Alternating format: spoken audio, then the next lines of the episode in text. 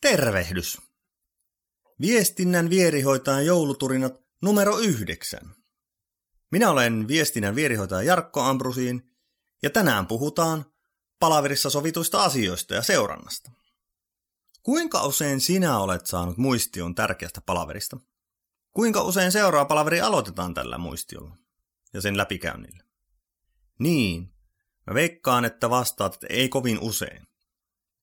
Valitettavan usein taas seuraava palaveri aloitetaan vähän semmoisella yleisellä kyselyllä, että mitäs me viimeksi oikein puhut, puhuimmekaan ja onko nyt jotain tehty ja diibadabaduu. Muistioiden tekemättä jättäminen, to-do-listojen tekemättä jättäminen on mielestäni ehkä suurin syy sille, että palavereita joudutaan pitämään uudestaan, asioihin joudutaan palaamaan ja ihmiset yrittävät keskenään toisiltaan kalastella, että mitäs meidän pitikään tehdä. No milloin tällainen muistio kannattaa tehdä? Kiteytetysti, aina kun sovi, sovitaan jostain asioista, jotka pitää tehdä. Muistio riittää ihan ranskalaisilla viivoilla. Ei tarvitse tehdä minkäänlaista suurta romaania, jossa yksityiskohtaisesti nyansseihin pureutuen käydään kaikki asiat läpi, palaverissa käydyt asiat läpi. Excel on ihan hyvä työkalu. Muistio on hyvä jakaa pilvipalveluissa ja lähettää sähköpostissa. Kun asiat on kirjattu, ihmisten ei tarvitse tukeutua muistiinsa, joka tekee meille tepposet useammin kuin luullaankaan.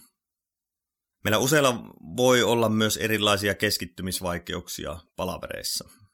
Nimimerkillä liian usein somea käyttävä. Mitä muistiossa pitäisit olla? Kiteytetysti, mitä on sovittu, kuka on vastuussa ja milloin asia on valmis. Lisäksi siihen voi merkata, mitä tapahtuu, jos tätä asiaa ei tehdä. Esimerkiksi markkinointikampanjan suunnittelu menee todennäköisesti markkinointikampanja mönkään, jos tätä ei tehdä tiettyyn aikaan mennessä. Kun to-do-lista on selvä, asiat pysyy hanskassa. Listan ja muistion tekeminen voi kuulostaa aluksi työläältä, mutta pitkässä juoksussa tällainen tapa säästää aikaa, koska turhia palavereita ei tarvitse pitää ja kaikki keskinäinen sähläily vähenee.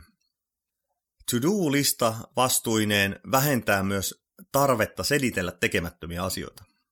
Toki aina voi selitellä, mutta nyt selitykset voivat olla sitten vähän toisenlaisia. Tähän palataan huomisessa jaksossa, jossa puhutaan epämiellyttäviä asioiden läpikäynnistä. Se kun ei ole meille monelle kovinkaan helppoa. Tässä vielä vinkit kiteytettynä.